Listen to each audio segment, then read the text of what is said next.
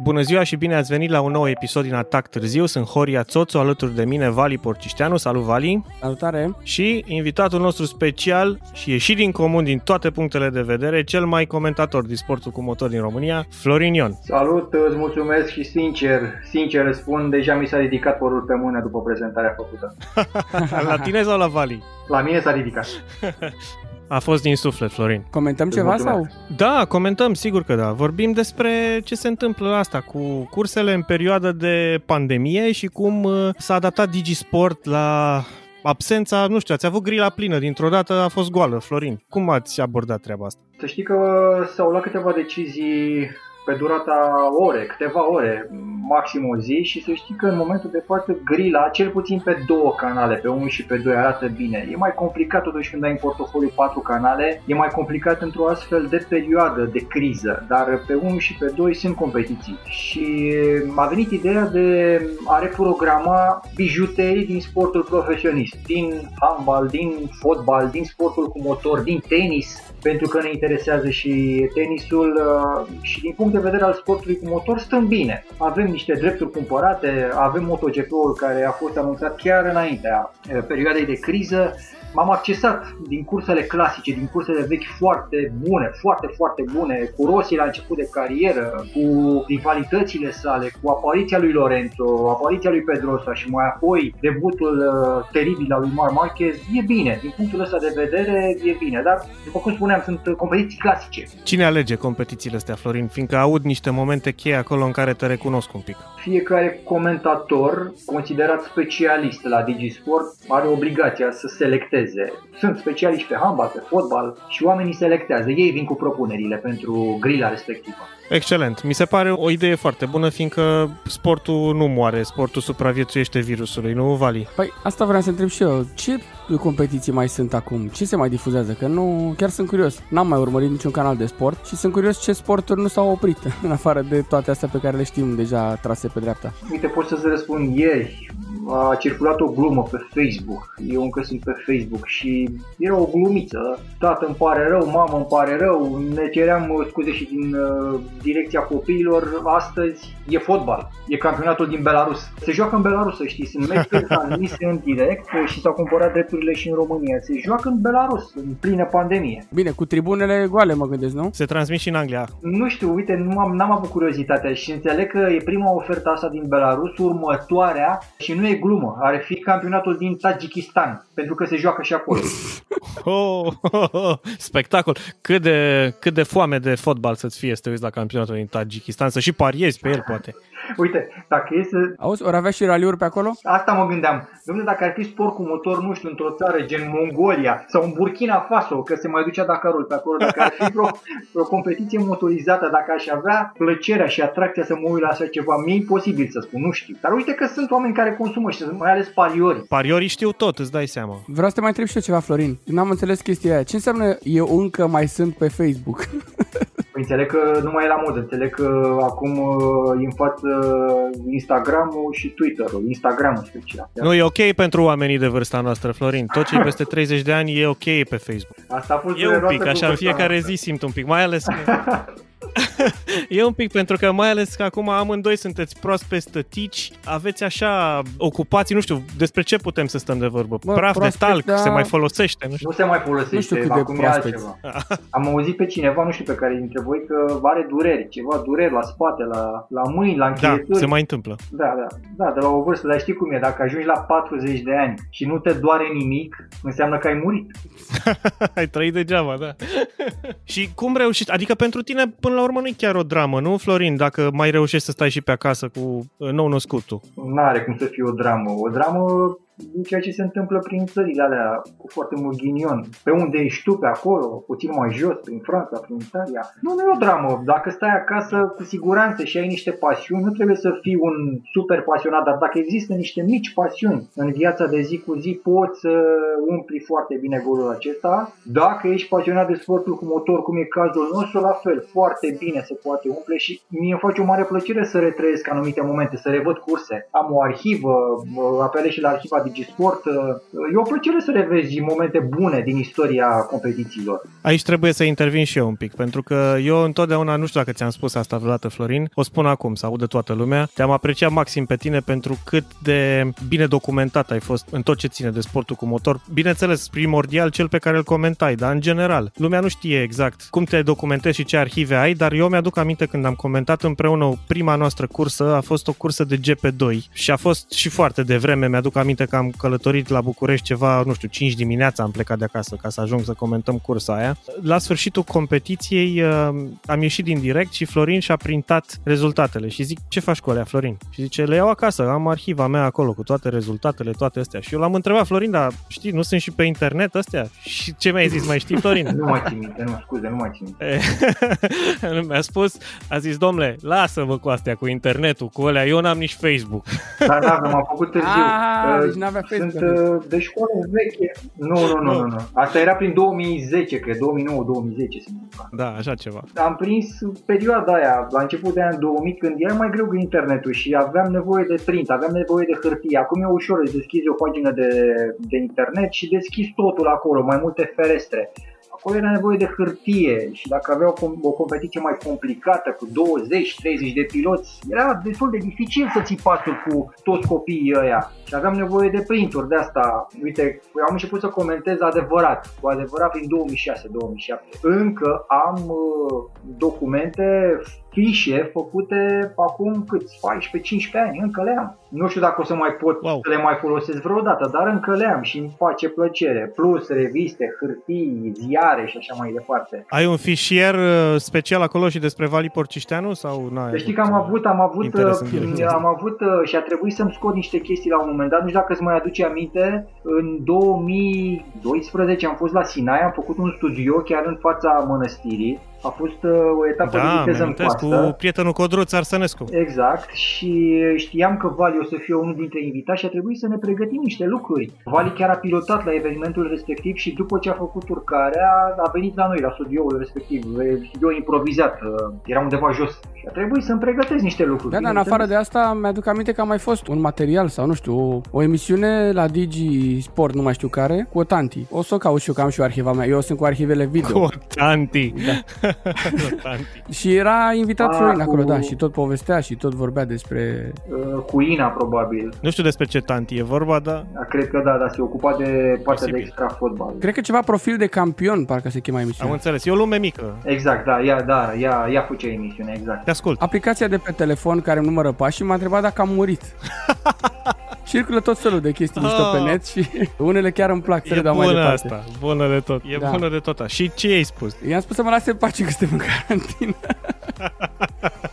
e bună de tot asta. Florin, eu am, um, am o remarcă aici vis-a-vis de fanii de pe Facebook, că tot vorbeam despre rețelele astea de socializare. Mi-am bucurat foarte tare să văd că Grila de Start Oficial, care e pagina de Facebook unde puteți să interacționați cu Florin Ion dacă aveți vreodată vreo dorință în sensul ăsta, a postat, domnule, avem drepturile pentru MotoGP. Și au fost într-adevăr foarte multe comentarii care v-au felicitat, oamenii într-adevăr încântați, au spus, bravo domnule, uite, ne bucurăm să vedem spectacol pe două roți din nou la Digisport, dar erau și câțiva care, nu odată câțiva. la 4-5 comentarii, apărea câte unul. Erau foarte mulți, foarte mulți aceia. Este exact pe dos. Acum 2 ani, când s-a anunțat că vine Formula 1 la Digisport, de fapt se continuă contractul cu Formula 1, jumătate din postări care erau foarte multe, jumătate ne întrebau, domne, dar MotoGP-ul nu mai vine? Nu se întoarce acasă? Când s-a întors MotoGP-ul, trei sferturi din postări, dar Formula 1 nu mai vine? Până la urmă știi cum e, e normal. Pot să înțeleg foarte ușor chestiile de genul acesta. De multe ori se depășește însă o limită. Eu nu înțeleg tonul, să știi. Exact. Câteodată se depășește totuși o limită din punct de vedere al tonului, din punct de vedere al abordării. Nici eu nu prea pot să înțeleg chestiile astea. Oamenii nu cred... vă pasă. Da, oamenii cred că noi suntem cei Aia care... cu nu vă pasă mi-a plăcut. Cred că noi suntem oia care jonglăm cu milioanele, noi avem banii și dăm în stânga și în dreapta, noi cumpărăm și negociem. Nu e așa, nu e așa. Deși mi-aș dori să avem Motorsport 1, 2, 3 până la 10 canale TV pline cu sporturi cu motor. Nu se poate. Nu e, nu e piața. Nu e piața și până la urmă poate nici nu e nevoie. Știi cum e, trebuie să existe un pic de diversitate și un pic de Sigur. deschidere în sensul ăsta. Între timp însă am înțeles că Vali participă sau trebuia să participe și la un campionat online. Care e treaba Vali? Cum se desfășoară lucrurile acolo? Nu trebuia nimic, ți-am spus că frasul vrea să organizeze un campionat uh, digital. Dacă tot s-a digitalizat tot și ne doream chestia asta de mult, dar mai mult la primării, la tot felul de activități din astea cu hârtii. Acolo ne place să fie digital, nu motorsportul. Și a zis că la birocrație. ușor, ușor se lansează. Da, între timp s-a inventat un campionat pe circuit, sponsorizat bineînțeles de noul partener al federației, de Betano, și acolo ia startul cine dorește. Mă rog, trebuie să ai o licență. Dacă ai licență deja de pilot uh, real, în lumea reală, poți să te încadrezi și acolo. Dacă nu, trebuie să-ți uh, obții o licență doar Eu am o licență, am la PlayStation o licență, se pune asta sau trebuie să-mi iau de la Federație? Nu, de la Fras, trebuie să ții de la Fras. Dar sunt curios, uh, okay, jocul ok, se întâmplă, dar uh, care e platforma? E PlayStation și pe ce joc se întâmplă chestia asta? Assetto Corsa. Ah, ok, am înțeles. Ei, aici intrăm, intrăm în altă zonă, Florin. Assetto Corsa sunt uh, niște băieți care fac simulatoare și softuri pentru simulatoare, adică ei scanează piste, ei o fac modele de mașini, e destul de profesionistă treaba, lucrează cu R-Factor și iRacing, dacă nu mă înșel, și modelele pe care, cred că doar iRacing totuși, și modelele pe care ei le folosesc sunt chiar bune. Acum, asta e una. A doua e că nu știu în ce măsură totul e egal pentru toată lumea. Se fac campionate de genul ăsta. E mai ușor să egalizezi lucrurile online decât să le organizezi la cursele la care, cu care suntem noi obișnuiți în lumea reală. Da, eu nu văd, sincer, să fiu ok, petrecem niște timp făcând treaba asta, da? Eu nu aș putea să mă uit vreodată la un eveniment Uite, de genul ăsta să-l urmăresc cu sufletul la gură. Să dau un exemplu, pentru că m-am lovit chiar astăzi de așa ceva. Am început să transmitem cursele virtuale din MotoGP. Acolo vin piloți profesioniști. E a doua etapă, s-a întâmplat a doua etapă astăzi în Austria. Pe simulator, pe PlayStation, e jocul MotoGP 2019. Și sunt invitați piloții profesioniști. A fost uh, Valentino Rossi, Marc Marquez, uh, Petrucci, au fost 10 piloți. Toți de la clasa MotoGP puși la oaltă, fiecare la el în căsuță, se bagă într-o rețea și se joacă pe PlayStation. 90% n-au îndemânarea necesară. Vreo 90% dintre ei s-au dus să discute cu campioni mondiali de gaming pentru a învăța cum se face, cum se aborda piloți profesioniști, piloți de moto. Nu pot pe PlayStation să abordeze corect virajele, pentru că viața reală este cu totul altceva decât viața da. virtuală. E un alt fel de pregătire. Oare cum ar funcționa un simulator de genul ăsta la voi la Rally Valley? Păi cred că în același fel, adică ar fi ciudat. Eu n-am mai experimentat foarte mult lumea asta. Țin minte că la câteva raliuri anul trecut, parcă sau acum 2 ani, prietenii noștri șoși, șoși de la Brașov, au venit cu un simulator din ăsta la fiecare etapă și făceau tot felul de concursuri pe acolo și la un moment dat îți dai seama, ne-au luat așa cu japca pe mai mulți și ne-au băgat acolo. Hai mă, faceți și voi o tur aici. Stai seama, râdeau toți pe acolo că era cu spectatori, știi? Mă rog, destul de restrâns acolo la cort, dar era cu Super, faceți și voi o tur aici. Da, nu vă vede nimeni, băieți. Și nu știu, nu mi-a plăcut. Nu, pentru că nu simți ce îți oferă ceva real. O mașină și chiar am văzut pe grupul de pe WhatsApp unde vorbesc toți cei de la coastă. Deci la un moment dat să le facă și lor uh, un campionat de coastă, pentru că acum campionatul ăsta de circuit se adresează, nu știu cui se adresează, că noi nu avem circuit la Fras, știi? Dar e campionatul național digital pe circuit și are niște etape, Silverstone, Red Bull Ring, Nürburgring, Barcelona, Mugello, Spa-Francorchamps și Motor Park România. Ah, și Imola, uite, era și Imola. Deci chiar că ziceai tu că, uite, avem și în România etapă, pe circuitul de la Motor Park. Da, acum e ușor de făcut uh, pe circuit, fiindcă Assetto Corsa are deja toate pistele astea scanate la o calitate foarte bună și le-ai pus cap la cap. Nu știu cum o să se întâmple cu uh, circuitul de la Adâncata. Probabil că l-au scanat sau îl vor scana, nu se știe, dar uh, e simplu să-l faci pe circuit. Pentru coastă nu cred că există pentru nicio coastă de pe lumea asta un, un model pentru simulator sau pentru vreun joc. Ar Uite, fi cool, mi-aș vrea să văd și eu coasta live... de la Rânca, spre exemplu. Pe... Bă, ar fi mișto că ar vedea și străinii o parte din Transalpina.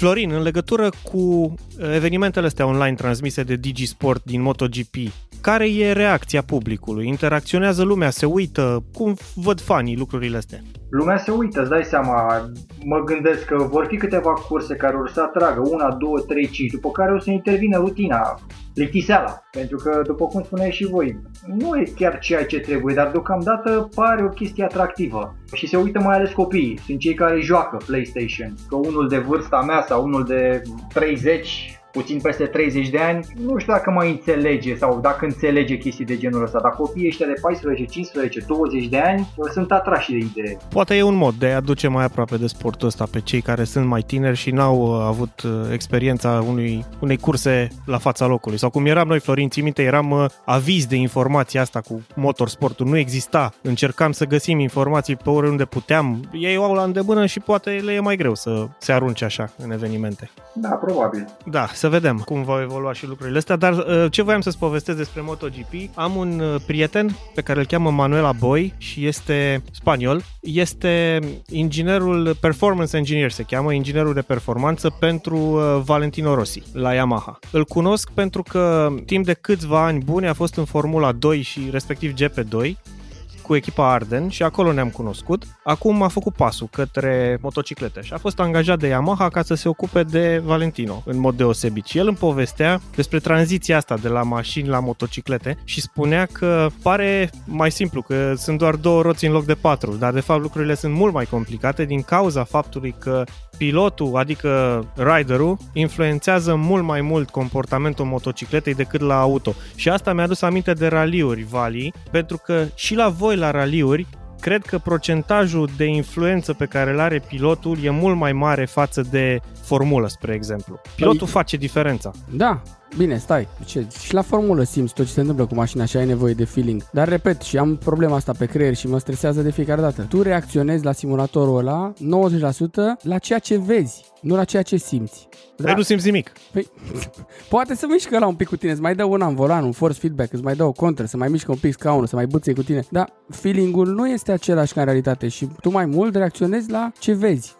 Pentru că, ai văzut, ai mai multe zone de vizualizat. Să vezi mașina din spate, să o vezi dinăuntru prin parbriz, să o vezi din bot, da? Deci variază chestia asta. Și reacția ta e diferită. Una e să vezi mașina de sus din spate cu totul, alta e să te afli înăuntru, știi, să vezi doar parbrizul în fața ta. Și când am mai încercat și eu să joc puținele dăți, mă duceam mai mult cu gândul și cu dorința de a vedea mașina din exterior, pentru că nu-mi dădeam seama ce se întâmplă cu ea văzând doar parbrizul. Așa văzând-o și eu de afară, știam, bă, ia, cât de mult derapează, ce comportament are, știi, și făceam cumva calcule mult mai ok să reacționez. Dar mi-au zis toți, nu domnule, nu e bine să vezi mașina de sus așa, să o vezi dinăuntru, să vezi parbrizul, știi? Da, da, fiecare cu părerea lui până la urmă. Da, nu știu dacă ar trebui să te streseze asta neapărat, dar eu spuneam din perspectiva unuia care a venit de la cursele de circuit, unde totul e matematică aplicată, practic, și în care e clar, ăsta e punctul de frânare, nu poți nici cu un metru mai înainte, nici mai târziu, ă, asta e trasa, poate poți să fii un pic inventiv, înseamnă 10 cm mai într-o parte sau 10 cm în partea altă, dacă am atât,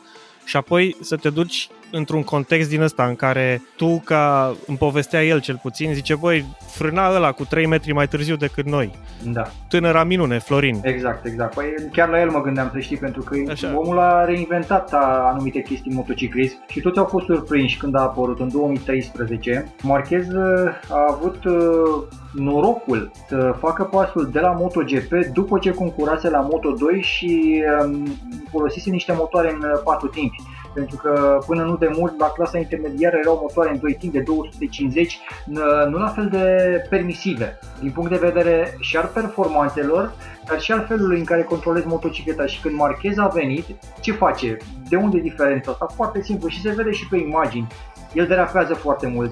El dictează motocicletei ce trebuie să facă motocicleta și nu invers. Nu motocicleta ghidează pilotul. Marquez face cu motocicleta respectivă tot ceea ce vrea. De asta mulți spun, domne, ar trebui să se ducă la Ducati pentru că dacă este atât de bun și controlează într-adevăr motocicleta, va struni și acel Ducati și va deveni campion mondial și cu motocicleta roșie. Apropo hmm. ceea ce spuneai, în Formula 1 e Mercedes și atât. Din punctul meu de vedere, 90% dintre piloții din Formula 1 puși pe un monopost Mercedes pot să devină campion mondial. E adevărat că la lui Hamilton e vorba și despre talent. Corect. În MotoGP nu este așa. În MotoGP platoul este mult, mult mai, uh, mult mai larg și mergem chiar spre VRC. Uite ce s-a întâmplat în VRC. Când ai luat de pe Citroen pilotul reper, constructorul respectiv s-a cam dus în jos. Când Sebastian Loeb a dispărut de la Citroen, s-a văzut asta. A dispărut și Sebastian Ogier și încă o dată Citroenul a avut o problemă. Iată, Ogier mergând în altă parte reușește să obțină rezultate. A făcut-o și cu Skoda la un moment dat în VRC2 sau unde concura, cu Volkswagen, a mers cu Fordul, merge mai nou cu Toyota și se vede. E vorba și despre pilot aici, nu neapărat despre mașină.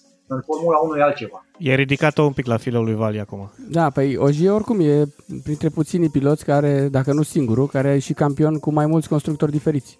Anul trecut, când a mers cu Citroen, se tot plângea că nu-i place și că nu e ok, că nu e pentru el, dar cu toate astea a reușit să facă ceva rezultate. Rezultate bune pe care ceilalți piloți, din păcate, nu le-au reușit. Și acum cu Toyota să vedem. Ultima etapă, cel puțin desfășurată până acum în pandemia asta din Mexic, a câștigat-o. Mai departe, ce va mai fi anul ăsta, vom vedea. Dar ce e așa deosebit la Ogier, Vali? E foarte complex, așa cum era și Loeb. Bine, nu știu dacă numele Sebastian îi ajută în treaba asta. poate încercăm și de dată să ne schimbăm numele și poate se, se întâmplă ceva în sensul ăsta. Oricum, au avut ceva diferit față de toți ceilalți, amândoi. Bine, Loeb oricum e considerat în continuare extraterestru. Uite că acum la Hyundai revenit și el după o pauză destul de lungă, face ceva treabă. Nu mai e chiar atât de rapid ca înainte, dar oricum e pe acolo, adică nu s-a dus. Bine, are și o vârstă, i-a trecut și poate nici chef nu mai are de mult. Are 9 titluri de campion. Uită-te la Rossi, ca să dau Vârsta alte- și cu siguranță Bine, Rossi e alt nebun, se dă jos de pe Aici motor vreau să pe ajung. mașină Da. și merge la fel de tare, adică ăsta e mai, mai extraterestru decât toți. E, despre asta l-am întrebat pe prietenul meu, uh, Manu, în legătură cu uh, evenimentul ăla cu uh, Lewis Hamilton și mi-a spus că a fost foarte uimit și surprins, uh, nu numai el, dar și cei de, ceilalți de la Yamaha, când au văzut că lumea a reacționat negativ la aflarea veștii că ăsta a căzut cu motocicleta odată, ălalt a ieșit în decor cu mașina de curse și a zis, bă, dar despre ce vorbim aici? Ce vorbim despre faptul că ăștia sunt doi piloți care n-au nicio legătură cu obiectul de activitate al celuilalt, în primul rând. În al doilea rând, era frig, frate, și tu știi, Vali, ce înseamnă să n-ai aderență din cauza că sunt reci gumele. Au ieșit ăla nu mergea destul de tare să încălzească gumele la mașină sau frânele, era rece pista, normal că s-a apăsat pedala aia și nu s-a mai oprit, s-a dus drept. Era evident că asta se va întâmpla, știi? Nu, nu trebuie... Ce te mire? A fost o distracție, a fost ceva... Nu, ăsta a fost un eveniment uh, promovat de Monster. A fost un eveniment gândit, se știa de întâlnirea asta de gradul 0 de la Valencia. Monster a investit în intersectarea celor doi și a fost o chestiune de imagine, nu neapărat de performanță, dar după cum spunea și Coria, lumea nu prea înțelege că la Valencia în ziua respectivă, la nivelul pistei au fost 15 grade Celsius. Lumea nu înțelege că pneurile Exact. exact. Michelin de pe motocicleta lui uh, Hamilton, motocicleta cu care a mers Hamilton de vreo 3 ani de zile, sunt deosebit de capricioase. Hamilton cu siguranță știa că nu are cum să aibă încredere în pneul față al motocicletei și a fost temperat, a fost calculat. Sunt foarte multe elemente care trebuie puse la oaltă și doar în felul ăsta o să răsară adevăratul peisaj. Din exterior e ușor Exact să așa, dai da. cu părerea și să vezi, a, gata mă, hai că nu e așa, uite. De pe margine, Pregătesc o cursă clasică 2005 Laguna Seca și mi-am căutat niște informații în legătură cu Rossi. Era perioada în care Rossi începea să testeze cu Ferrari și se spunea că va ajunge în Formula 1. La primele teste ale sale cu Ferrari era perioada Schumacher-Massa la scuderia. La primele teste cu Ferrari, Rossi care nu mai testase monopost de Formula 1 de nivelul respectiv, Rossi a fost acolo la vreo două secunde de Schumacher și de Felipe Massa, piloți care aveau ani și ani de experiență în spate. S-a întâmplat la Fiorano, s-a întâmplat la Valencia, s-a întâmplat și la Mugello. Niciodată Rossi n-a fost mai lent cu 3 secunde decât ăștia doi, care erau niște monștri în competiție. Dar, după cum spuneam și mai devreme, anii trec, Rossi are 40 și ceva de ani. Nu mai e ca la prima vârstă, la 20-25, contează și factorul vârstă. Da, eu vreau să mai dau un exemplu mic cu venirea asta dintr-o altă disciplină, cum a fost cu Kimi Raikkonen venit la, la raliu în VRC. De exemplu, nu a reușit să se acomodeze cu partea de dictare, cu ce zicea navigatorul.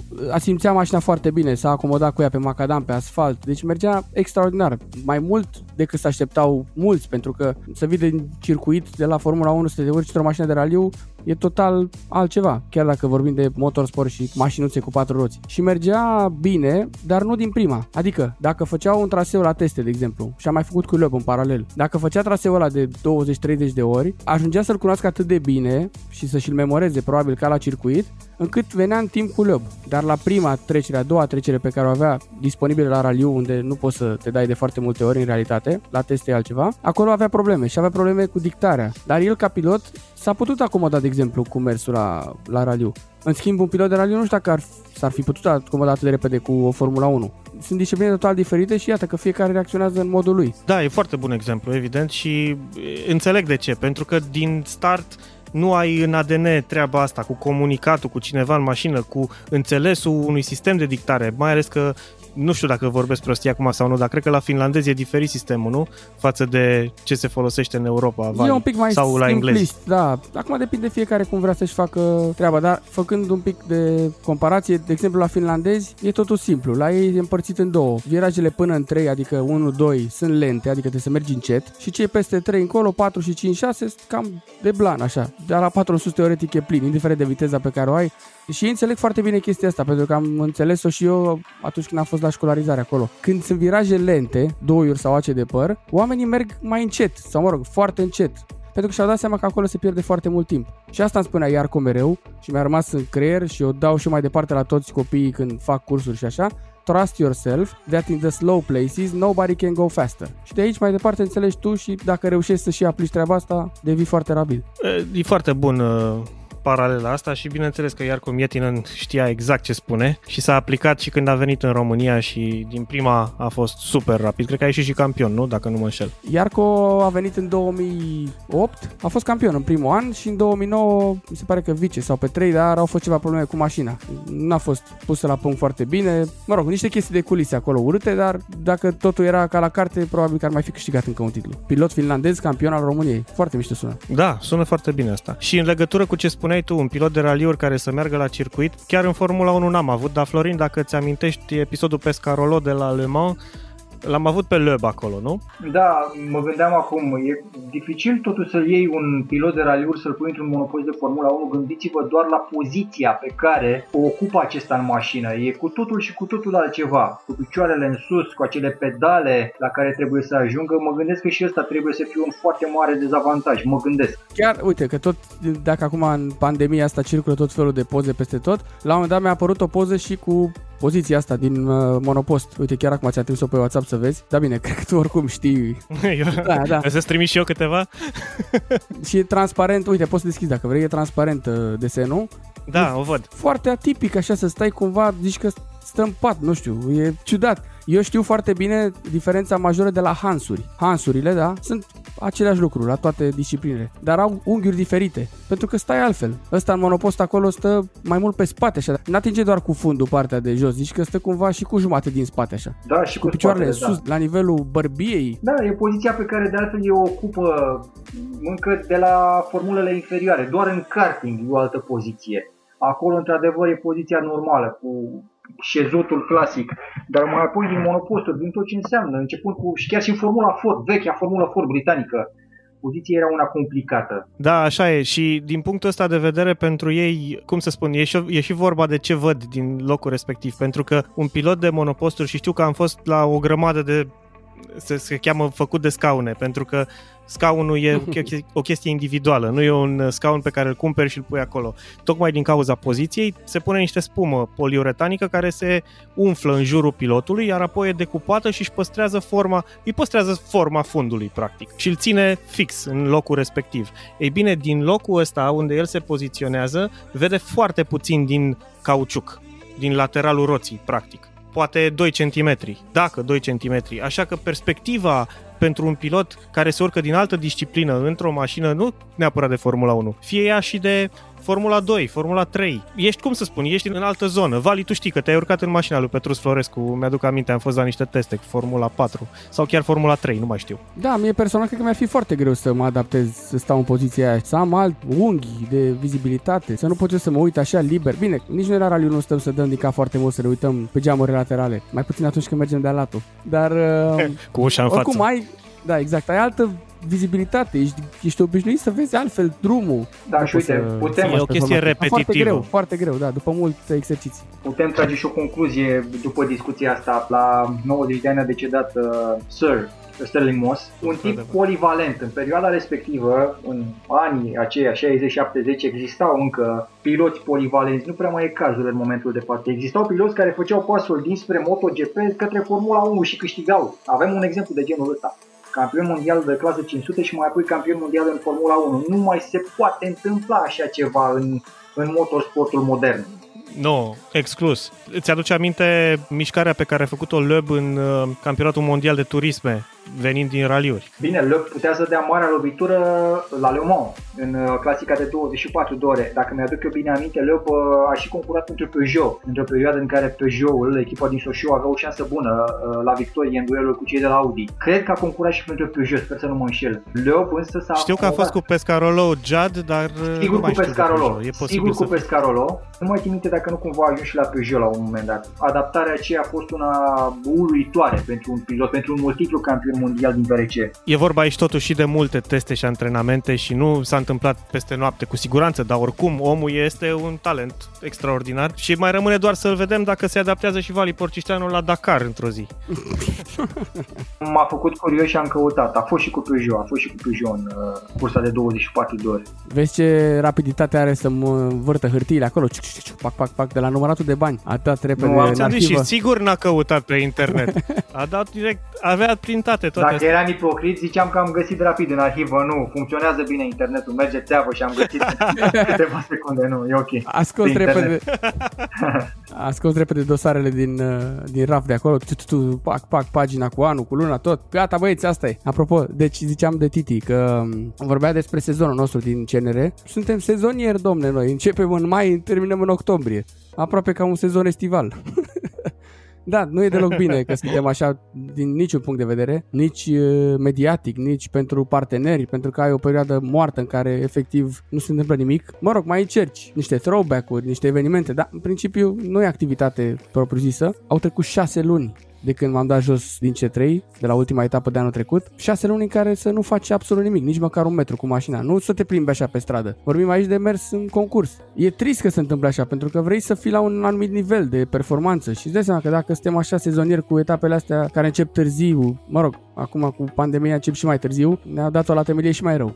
să, nu se, să nu se interpreteze greșit, dar și noi la monoposturi avem activitate sezonieră. În sensul că începem campionatul în F3 cel puțin în să nu spun o prostie, mai și terminăm în noiembrie, dar abia așteptăm să terminăm în noiembrie ca apoi să începem testele la sfârșitul noiembrie și să le terminăm în mai. Adică testăm păi 40 de zile în care... sărbători nu mai faceți? Nu mai aveți sărbători? Ba da, facem teste până în data de 20 decembrie la Valencia. Uh-huh. Atunci se termină în general testele mergem uh, în vacanță până la sfârșitul ianuarie. Și asta e perioada noastră de vacanță. După care mergem din nou la teste cu Formula 4, Formula 3, Formula 2.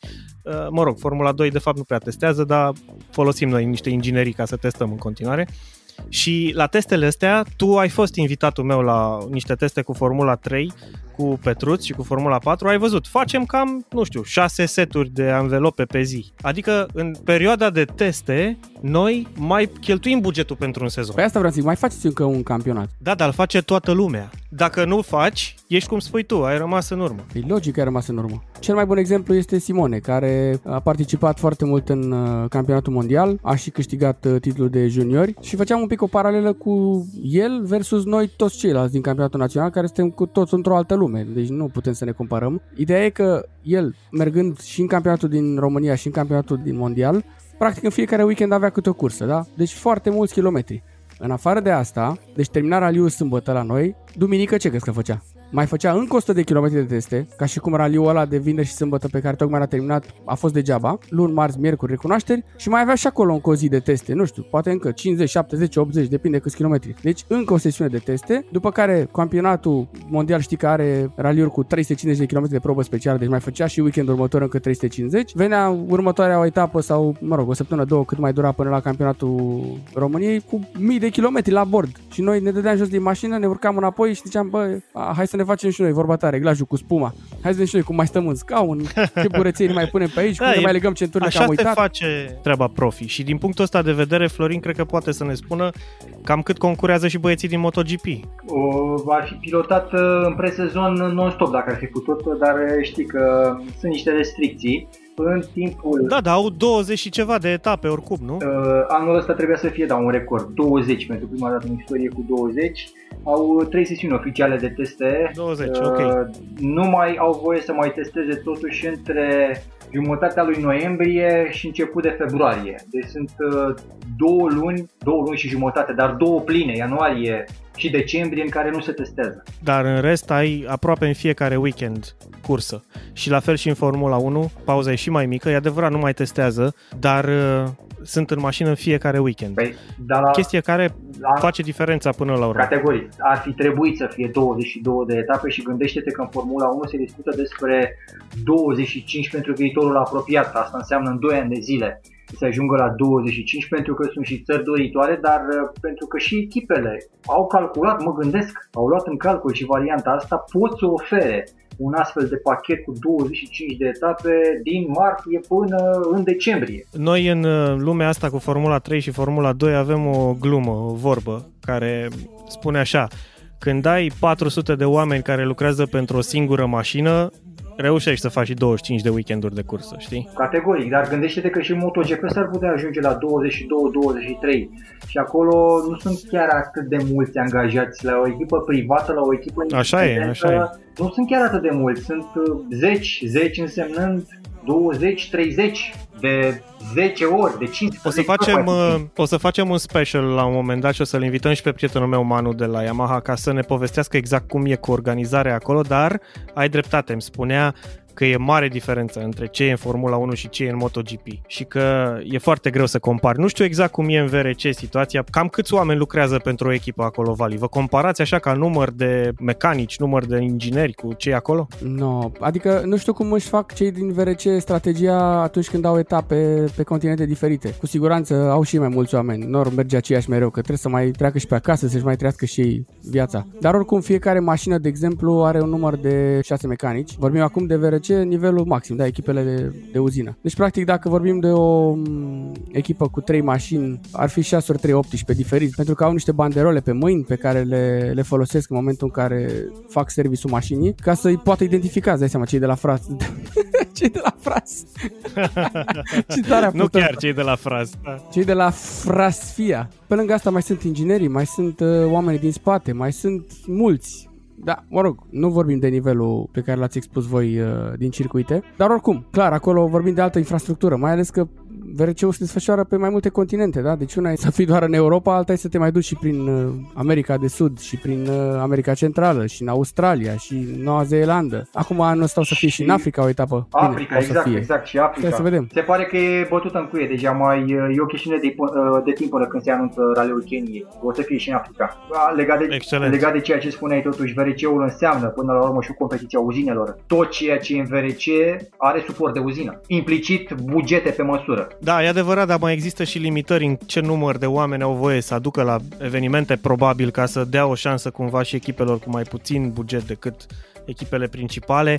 Cum e în Formula E, spre exemplu, sunt limitați la 20 de oameni la pistă. Asta nu înseamnă că nu au un birou la hotel sau în fabrică unde mai au 50 de oameni care analizează date și așa mai departe. Băieți, mulțumesc foarte frumos pentru timpul acordat și uh, știu că înregistrăm din cauza pandemiei astea, toată lumea spune, băi, aveți toată ziua, numai asta puteți să faceți, să înregistrați, dar iată, înregistrăm numai târziu, seara, uh, știu că avem și noi familie, avem, așa că vă mulțumesc frumos că v-ați făcut timp și Mai am și o întrebare așa pe final, bună. te rog, că, pentru Florin, că îl prind mai greu, că na. Te rog, Zi un da. pic viziunea ta, părerea ta, cum crezi că se va termina toată nebunia asta cu pandemia sau ce efect o să aibă asupra bugetelor uh, în tot felul de discipline, că nu vorbim aici numai de raliuri. Cum crezi că va afecta? O întrebare rapidă așa, nu? Este, da, da, Puh, pe nu, final, e repede. foarte bună, e foarte bună întrebarea, o să fie catastrofală pandemia din toate punctele de vedere, însă nu uita, drepturile TV contează cel mai mult pentru tot ceea ce înseamnă sport profesionist. Deja în Spania,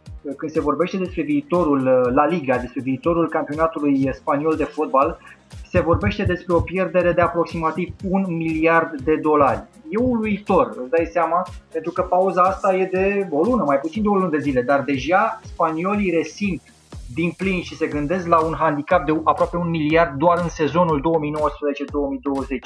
În Formula 1 s-ar putea, sunt deocamdată doar păreri, au răsuflat ceva păreri. S-ar putea să dispară patru echipe din cauza faptului că echipele nu încasează banii din drepturile TV. Ne apropiem de jumătatea lui 2020.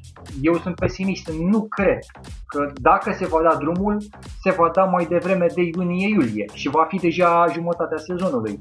Federația ar trebui să facă ceva. Federația de moto înțeleg că face și va susține aceste echipe mici, independente. În următoarele 3 luni am aflat că echipele acestea vor primi bani pentru salarii, vreo 25.000 de dolari pe lună pentru fiecare echipă independentă. Va fi greu, va fi foarte greu din punct de vedere financiar, din cauza că au de suferit pe partea de imagine. Nu sunt competiții, nu se văd, sponsorii nu bagă bani și de aici, iată, e precum bulgărele. Florin, mulțumim foarte mult pentru informații, ne bucurăm că ai fost alături de noi uh, în acest podcast. Horia, dacă vrei tu să-l mai pupi, deși nu prea poți să-l mai pupi acum pe pandemia asta, drag. doar virtual. Să, să mai repetăm experiența asta? Sigur că da, eu vreau să o facem uh, permanentă experiența asta, Florin. Vreau din când în când să ne întâlnim și să discutăm, pentru că sportul cu motor, din punctul meu de vedere, se poate discuta cu profesioniști sau se poate discuta cu oameni care cred că sunt profesioniști. Și noi avem oportunitatea asta de a te avea pe tine la îndemână, un adevărat profesionist al sportului cu motor. Eu mă gândesc de foarte mult timp la chestia asta. Am avut o discuție cu un prieten și vorbind despre sportul cu motor, discutând ne-am dat seama că bă, am putea vorbi chiar și 24 de ore fără întrerupere. E adevărat, cred că sunt mai multe. Deci nu vorbesc la mișto, e pe, e pe bune, este serios. Poate ne gândim și facem ceva, nu știu, în plină pandemie. Ne gândim la o strângere de fonduri, nu la nivelul ăla. Știți voi foarte bine la ce mă gândesc.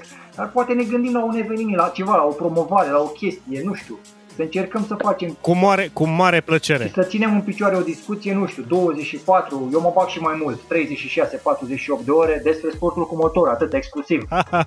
Păi, bine, acum, hai, putem să mai rupem un pic și despre copii. Ne trage, ne trage ăla mic de pantalon? Voi da. Asta voiam să spun, da. Deja e la piciorul meu și cam insistă. Tati, mai lasă-l, mai lasă-l pe nenea lăb. Am înțeles. Bea, Florin, e excelent. Noi suntem uh, disponibili. Adică eu sunt sigur că sunt disponibil și sunt sigur că și Vali. Între două mai schimbări de pamper și un somn de prânz, da, ar fi mișto. 24 de ore de la Lema, 24 de ore de la podcast. Cu invitați diversi și așa mai sigur, departe. Uite, sigur, deja o văd. Sigur. Hai să încheiem acest episod până nu spunem prea multe. Mulțumim, Florin! Mulțumesc și eu, numai bine! Ceau, salutare, mai bine!